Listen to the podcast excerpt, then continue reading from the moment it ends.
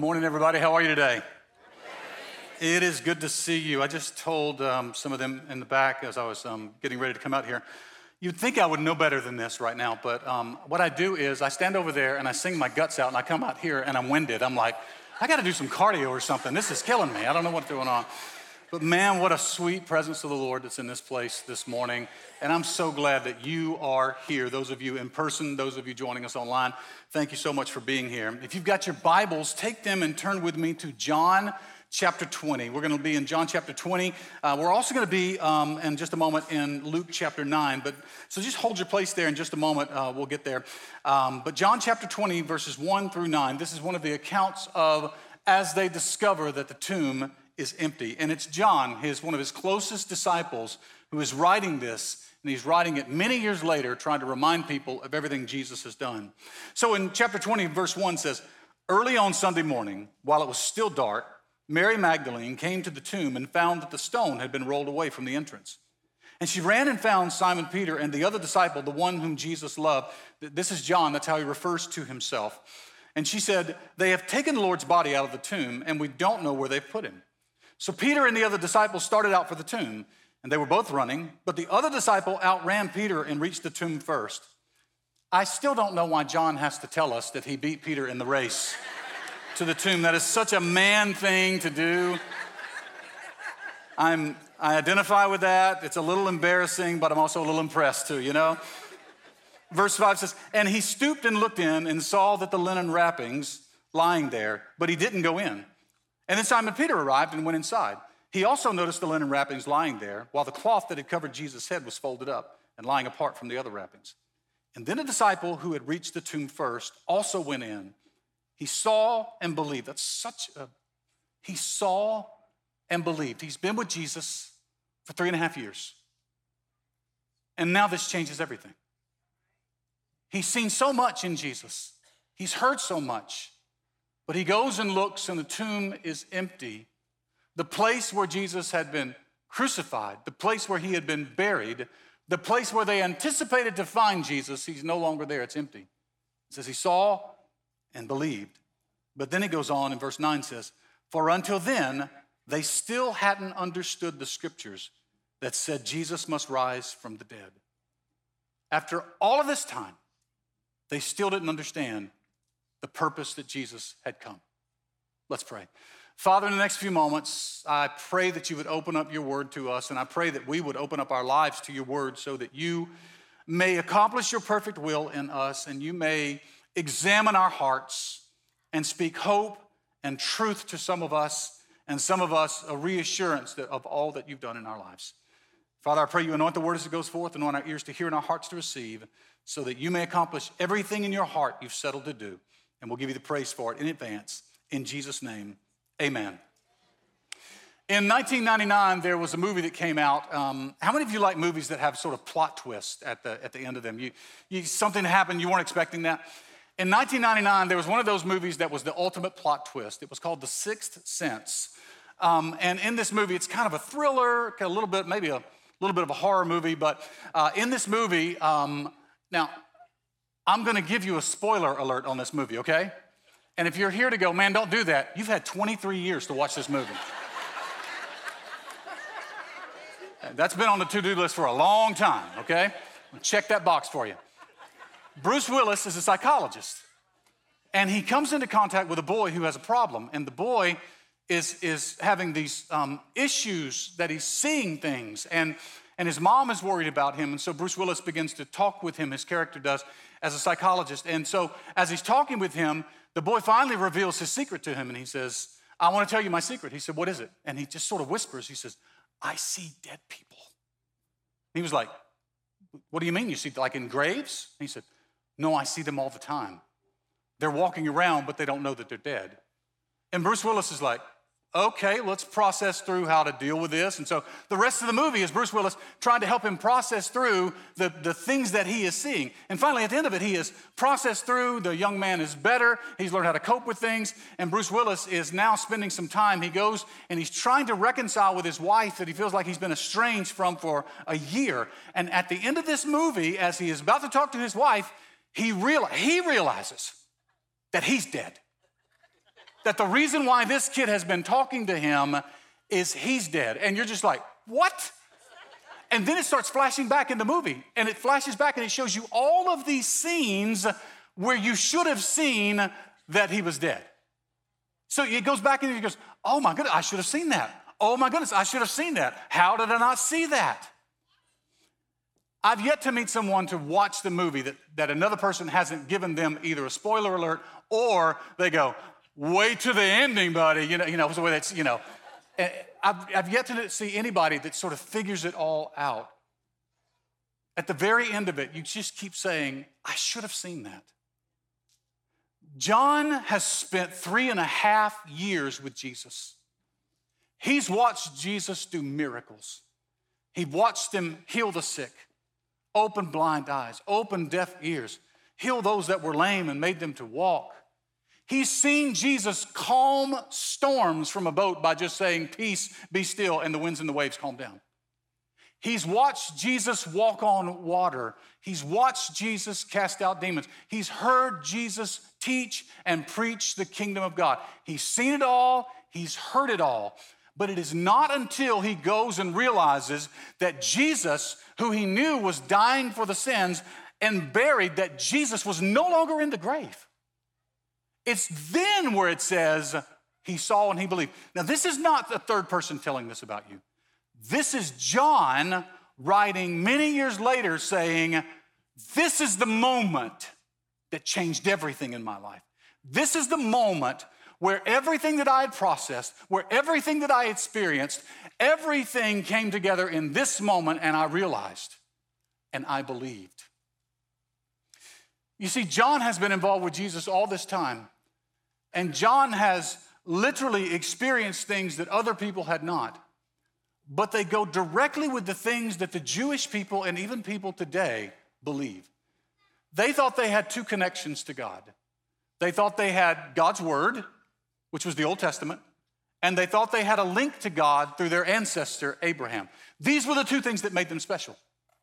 These were the things that they relied on. And so John now looks back and says, out of all of those things, and now that I see Jesus and the tomb is empty, now I believe. I want you to notice two experiences John has, one prior to this and one immediately after this, that speaks to the issues that Jesus has accomplished more than we can ever imagine. The first thing I want you to see is this is that Jesus is greater than our greatest hopes about God.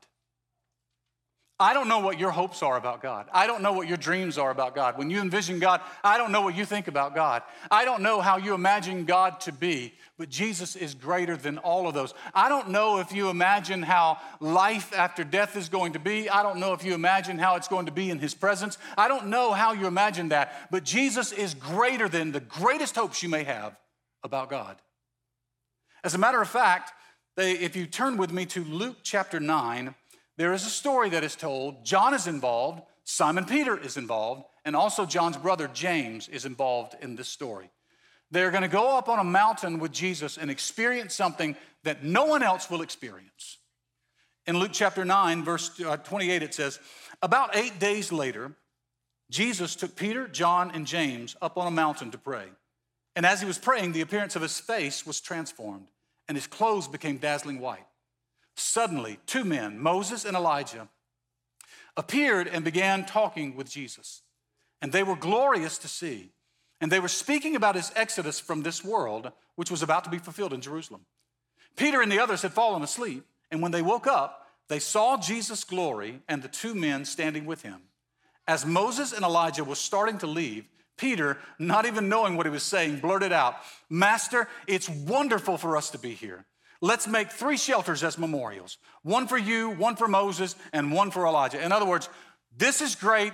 Let's stay here. This is, this is where we need to be. But even as he was saying this, a cloud overshadowed them, and terror gripped them as the cloud covered them. And a voice from the cloud said, This is my son, my chosen one. Listen to him. What a spectacular scene that they get to see. Moses and Elijah you see, they had their scripture. It's how they knew they were connected to God through the scripture. And the Old Testament scripture, which was what they had, The Old Testament scripture was called the law and the prophets. This is how Jesus referred to them. He would talk about the law and the prophets. The law was the first five books of the Old Testament, those that Moses wrote when God handed down the law that said, I want you to be different than the places where you've lived. I want you to be different than the people of Egypt that I'm bringing you out of. I want you to live differently. This is how you are to remain holy. The prophets were everything else the wisdom literature, like considered Job and Psalm and Proverbs and Song of Solomon, plus all of the major prophets and all the minor prophets. All 66 books are encapsulated in the law and the prophets in the Old Testament. Moses represents the law, Elijah was the greatest of prophets. So the law and the prophets meet Jesus on the Mount of Transfiguration. And Simon Peter gets it all wrong. He blurts out, This is great. Let's just build three memorials one to you, one to Moses, and one to Elijah. And he doesn't get it. Jesus isn't equal with the law and the prophets, Jesus is Lord over the law and the prophets. Elijah and Moses didn't come to stand on equal terrain. They came to worship and minister to Jesus because Jesus was not just the fulfillment of the law and the prophets. Jesus is the author of the law and the prophets. Because John chapter 1 tells us in the beginning was the Word, and the Word was with God, and the Word was God. Speaking of Jesus Christ. So that Jesus, the author of creation, is the author of the finished Word of God in the Old Testament. And so Simon Peter says, This is good that we are here. But there's something else about Moses and Elijah. Elijah, we know by scripture, was taken up to heaven before he died. Literally taken up in a cloud, in a wind, in a whirlwind. The Bible tells us that he went without death. Many of the Jewish believers, although Moses went on a mountain to meet God, many of the Jewish believers believed that Moses also ascended to God without death. The Bible doesn't speak to that, but this was the common belief in that. So now you have two people that have never tasted death ministering to Jesus. And so Simon Peter says, this is immediately following Jesus predicting his death. Immediately following it. Simon Peter says, It is good Two guys that have never experienced death. You're the Messiah. We don't have to experience death. Let's just hang out here for a while. Because that's what we want. We want to avoid the pain and the sorrows of this earth, and we want to avoid at all cost death because in our mind, death is finality. But Jesus didn't come in order to allow you just to escape death. He came to overcome death, hell, and the grave. He didn't come to make you an escapee, He came to make you an overcomer. That's what Jesus came for. And Jesus says, You have no idea what I'm about to accomplish here. I'm going to go to the cross and I'm going to give my life for the sins of the world. And I'm going to be buried in a tomb, but I'm going to be raised to new life again so that not only are your sins paid for, you can be raised to new life again. And you don't have to live the way in bondage to the sin and your past the way you've had to. This is the promise that he's making us. Peter says, Let's just stay here. You see, Peter, at this moment in time, if he says, we just stay here, everything will be okay. But Simon Peter's only thinking of himself, as many of us are prone to do when Jesus is thinking of the world. Because scripture tells us that you can't just remain in a relationship with God while sin is rampant. As a matter of fact, Hebrews 9, verse 22 tells us that without Without the purchase or remission of sin, I mean, the, the spilling of blood, there is no payment or remission of sin. There has to be a price that's paid. Hebrews chapter 2 tells us this in verse 14. Because God's children are human beings made of flesh and blood, the Son also became flesh and blood. For only as a human being could he die, and only by dying could he break the power of the devil, who had the power of death. Only in this way could he be set free all who have lived their lives as slaves to the fear of dying. Therefore, it was necessary for him to be made in every respect like us, his brothers and sisters, so that he could be our merciful and high priest before God. Then he could offer a sacrifice that would take away the sins of the world. The purpose for him coming was not just to allow you to live a pain free life, it's so that you could overcome and you could be victorious in this life and in the life to come. And then a few verses later, we find out that their hope was not just in escaping problems, their hope was also in their place in the kingdom. As a matter of fact, in verse 46, it tells us that as they come down off the Mount of Transfiguration, Jesus tells Peter, James, and John, he says, Now, when we get down there, don't tell anybody about this until after I rise from the dead. And they say, Okay. Just a few moments later, they are walking down a path, and Jesus hears all of them arguing, and it is revealed that they are arguing about who's gonna be the greatest in the kingdom of God. Now, can you, can you imagine this? You see the transfiguration. Jesus says, Don't tell anyone until after I rise from the dead. This seems significant. And they're walking down. I'm sure it gets started by one of them kind of going, Boy, you should have seen what we saw. If you'd have been up there with us, I mean, I can't tell you exactly what it was, but there's a special place for us in the kingdom. And Jesus tells him, You don't get it. Unless you become as a child, you can't even inherit the kingdom of God. He said, You don't understand the kingdom because they're viewing it through human eyes, much like we are. See, two of the main ways we view things through human eyes is by self preservation and self promotion. How can I avoid pain? And how can I get a place of prominence? But that's not what the kingdom of God is about. The kingdom of God is not about preserving our lives, it's about gaining His life. The kingdom of God is not about securing our position, it's about surrendering to His lordship. And until we see Jesus through the lens of the resurrection, we will not know the power of Christ for us to overcome sin, death, hell, and the grave. And that is God's plan for us. See, the resurrection allows us to see and to comprehend how wonderful, how loving, how kind, how generous, and how powerful Jesus Christ really is. As a matter of fact, John says, It wasn't until I experienced the empty tomb that Jesus was really alive that I believed. And in John chapter 20, he says, And I'm writing you all of these things for one reason that you might know and believe that Jesus Christ is the Son of God and that he is Lord. The one reason he writes is that people could see what he's seen that there's a risen Lord and Savior in Jesus Christ. The second thing I want you to see, or the scene that I want you to see, is right after he experiences the empty tomb. Almost immediately following that. And it shows us one more thing, and that's Jesus restores our greatest need.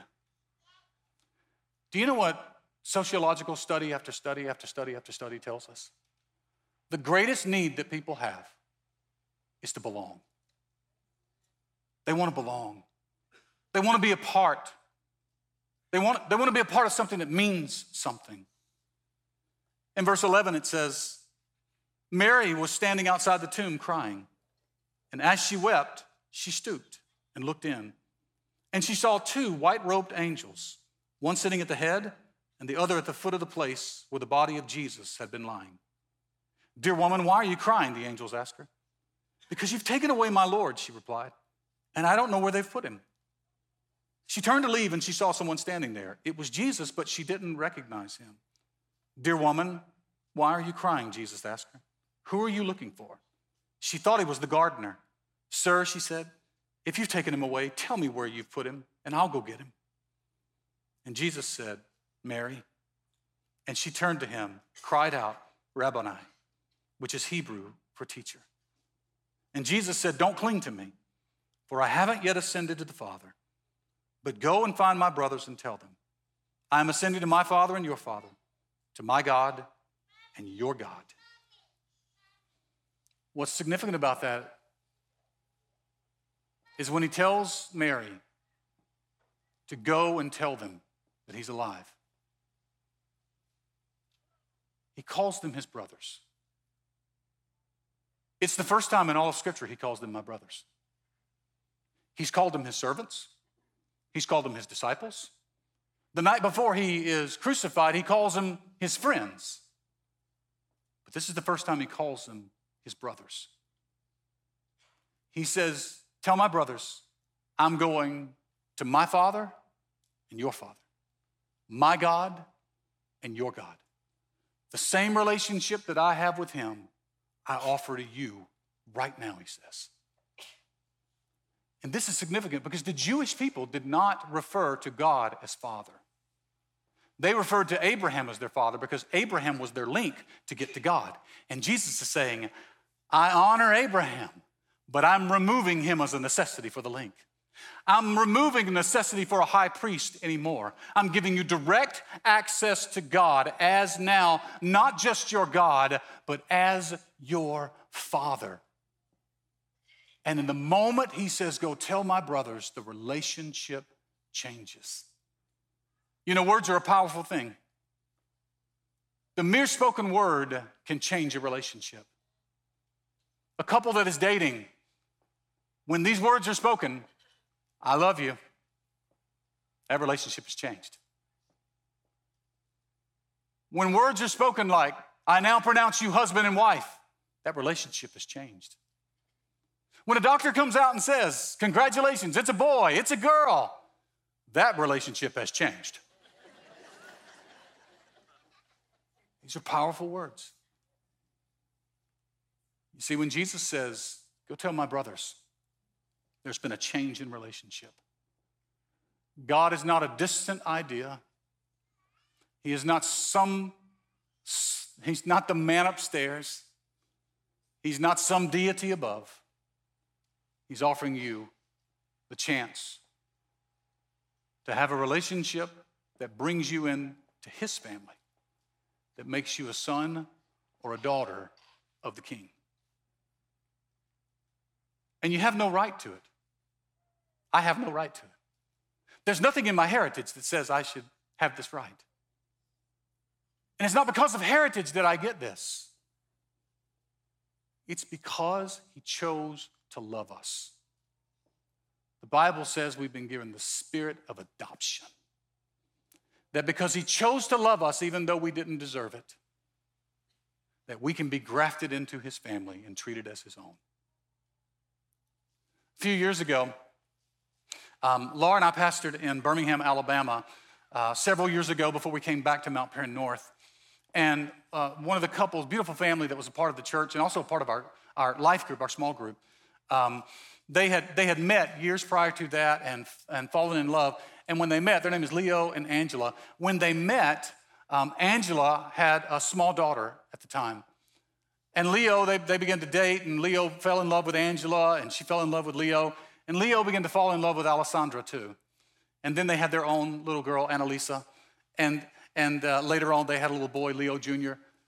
But Alessandra had a different father. He was distant, removed, and didn't have anything to do in their life.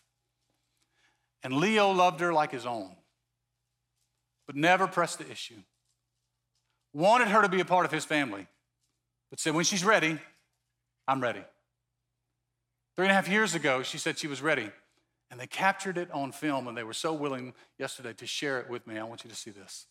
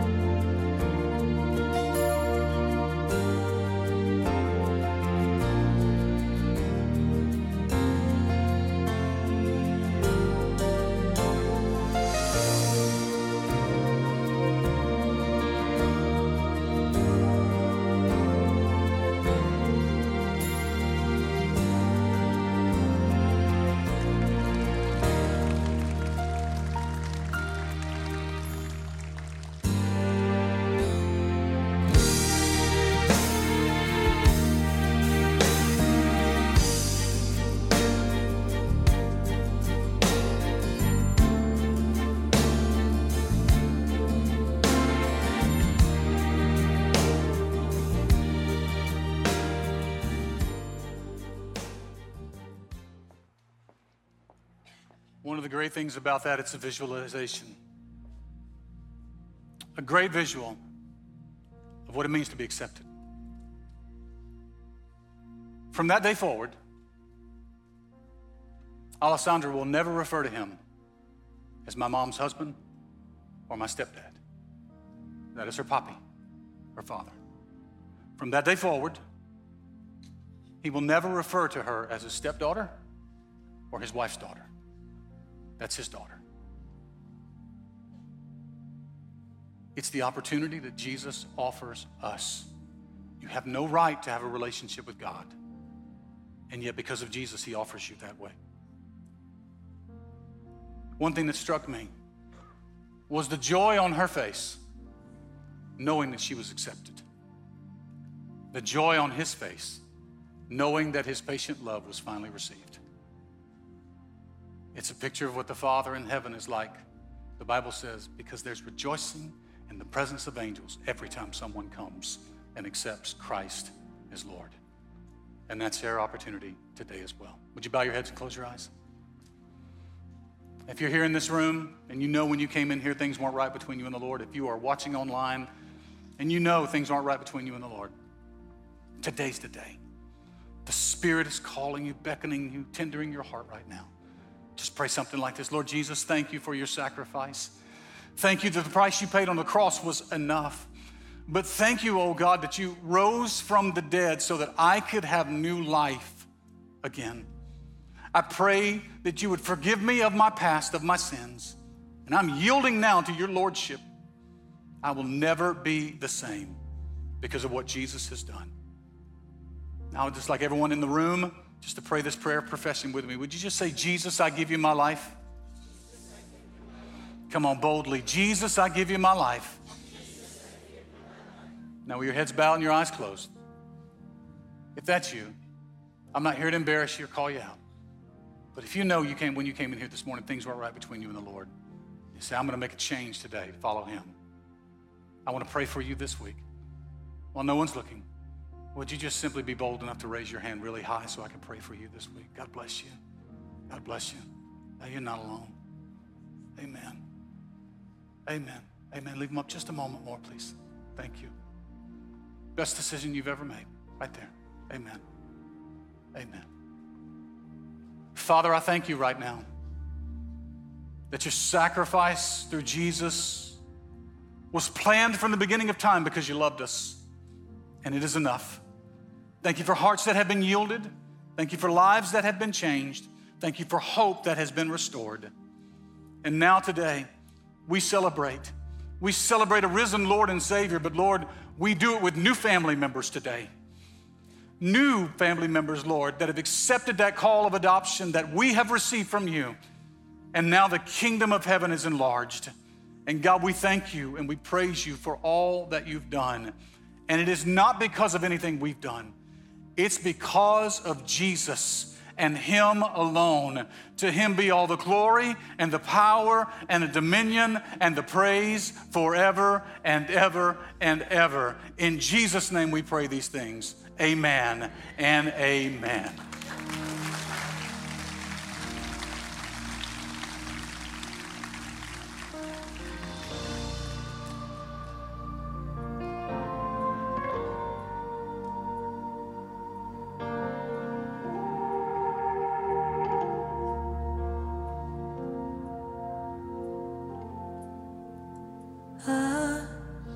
Was rich. I remember who I was. I was lost. I was blind. I was running out of time. Sin separated. The breach was far too wide. But from the far side of the chasm, you held me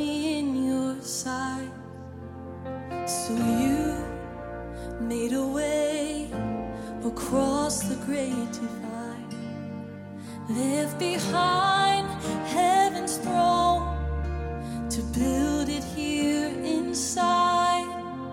And there at the cross, you paid the debt I owe, broke my chains, freed my soul for the first time. I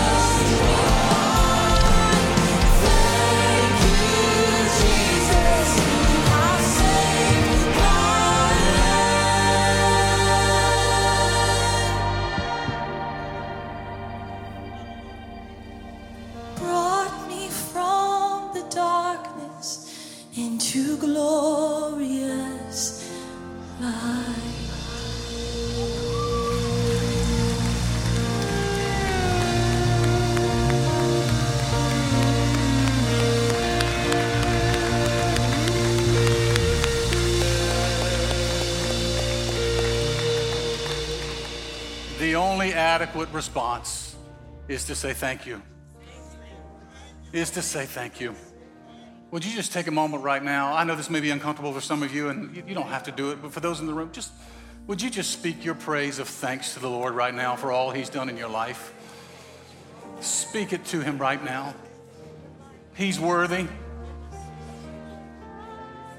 Thank you, Lord. Thank you for bringing us out. Thank you for seeing us through. Thank you for giving us hope. Thank you for forgiving us. Thank you for filling us. Thank you for anointing us. Thank you for empowering us. Thank you for the promise that you give us. You'll never leave us nor forsake us, and that you are waiting for us in eternity. Lord, we thank you today for all that you are and all that you've done. In the precious name of Jesus, amen and amen. Now, come on, give the Lord your highest praise. Amen. Amen. Blessed be the name of the Lord. Amen.